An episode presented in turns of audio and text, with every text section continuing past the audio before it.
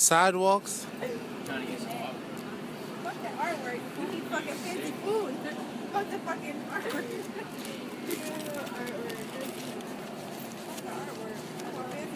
Well, yeah, I consider myself a chef. I went to culinary school and everything, so that is my end goal.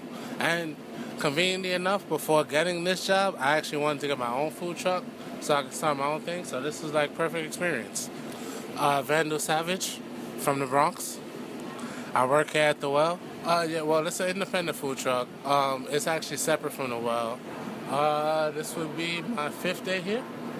Fifth day. Yeah, my fifth day here, and it's been great. Uh, I started last week Thursday, sporadic days, um, and over the weekend we had Saturday was the Henny Palooza, bananas. Uh, Sunday was Tiki Disco, that was also fun. Um, since I've been here, it's been great, and today I'm working and there's a fashion show. Who doesn't love beautiful women?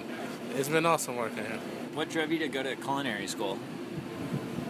since I was a kid, honestly, I started cooking at like 11, 12. And once I realized my basketball dreams wasn't going to happen, once I knew I wasn't going to become a basketball player, it was like, I'm going with the next best thing. And I've always been awarded for my cooking and things of that nature. So it was like, why not? As I, as I got older, I've done other jobs like security and uh, janitorial work and things of that nature. And I'm like, I hate the fact that I'm gonna have to wake up and not want to come to work.